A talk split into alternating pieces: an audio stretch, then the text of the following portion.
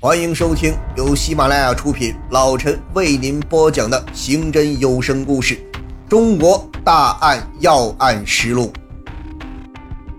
二零零三年十二月二十日上午八点三十分，由最高人民法院法官组成的合议庭在锦州市中级人民法院开庭。这是中华人民共和国成立以来，国家最高人民法院首次对一起普通刑事案件进行再审。这天，锦州市中级人民法院参加刘勇案件审讯的法官、法警全部被放假一天，由清一色的御林军最高人民法院工作人员所代替。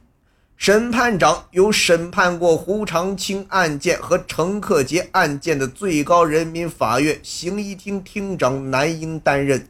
其他审判人员有最高人民法院审监厅副厅长高贵军、审监厅审判长沈秋元、刑一厅法官杜伟夫、审监厅法官马胜平，都办过轰动全国的大要案。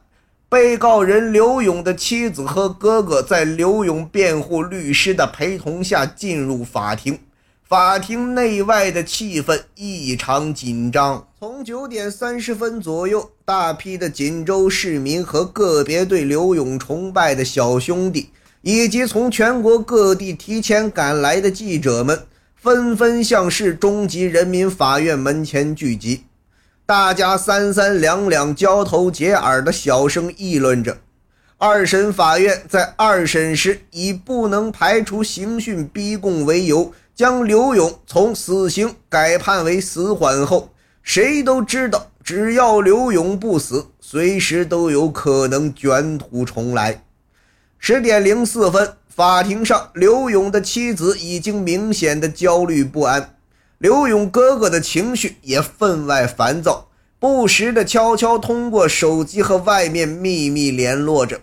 虽然一种不祥的预感已经把他们高度紧张的神经折磨的苦不堪言，可他们还是期望能够出现奇迹，盼望着能够再次把刘勇从鬼门关里抢出来。然而。这次有钱能使鬼推磨的奇迹没能再次降临到教父的身上，他不得不提前结束他呼风唤雨、一手遮天的黑色帝国教父的生涯。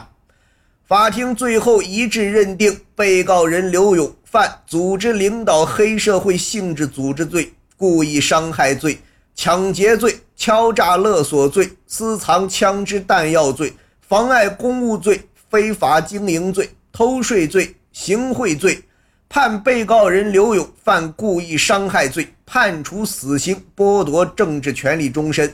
对以上的刑罚并罚，决定执行死刑，剥夺政治权利终身，并处罚金人民币一千五百万元。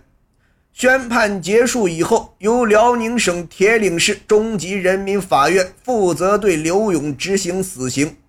当刘勇在法庭的一间屋子里再次见到妻子和哥哥时，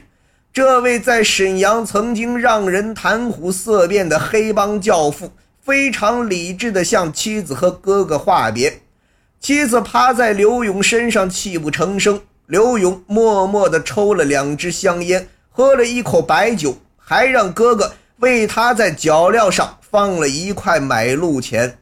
在前往殡仪馆的路上，有十几辆挂着沈阳、大连、北京、葫芦岛牌照的豪华轿车停在路边，车上都挂着醒目的白花，谁也搞不清楚这些车的主人是谁。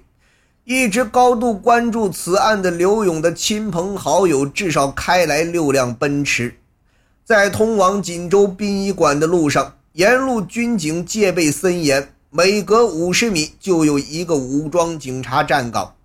除了刘勇的妻子被允许跟随车队共同前往殡仪馆外，其他家属一律不允许尾随车队前进。十一点十四分，随着凌厉的警笛和闪烁的警灯，数十辆警车风驰电掣地押解着刘勇来到锦州市殡仪馆。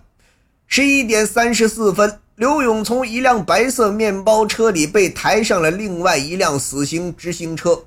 这是一辆耗资四十多万元的死刑执行车，车内设备非常先进，可以通过电缆将执行现场实况同步传输在殡仪馆一间休息厅内的大屏幕上。最高人民法院、辽宁省高级人民法院和锦州市中级人民法院的一些领导在此监督执行全过程。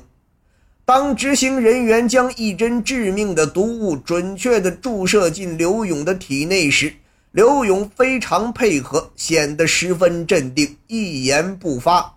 刘勇的妻子则伤心地嚎啕大哭起来。一小会儿，这位曾经在中国辽宁省沈阳市不可一世的黑帮教父，慢慢的闭上了眼睛。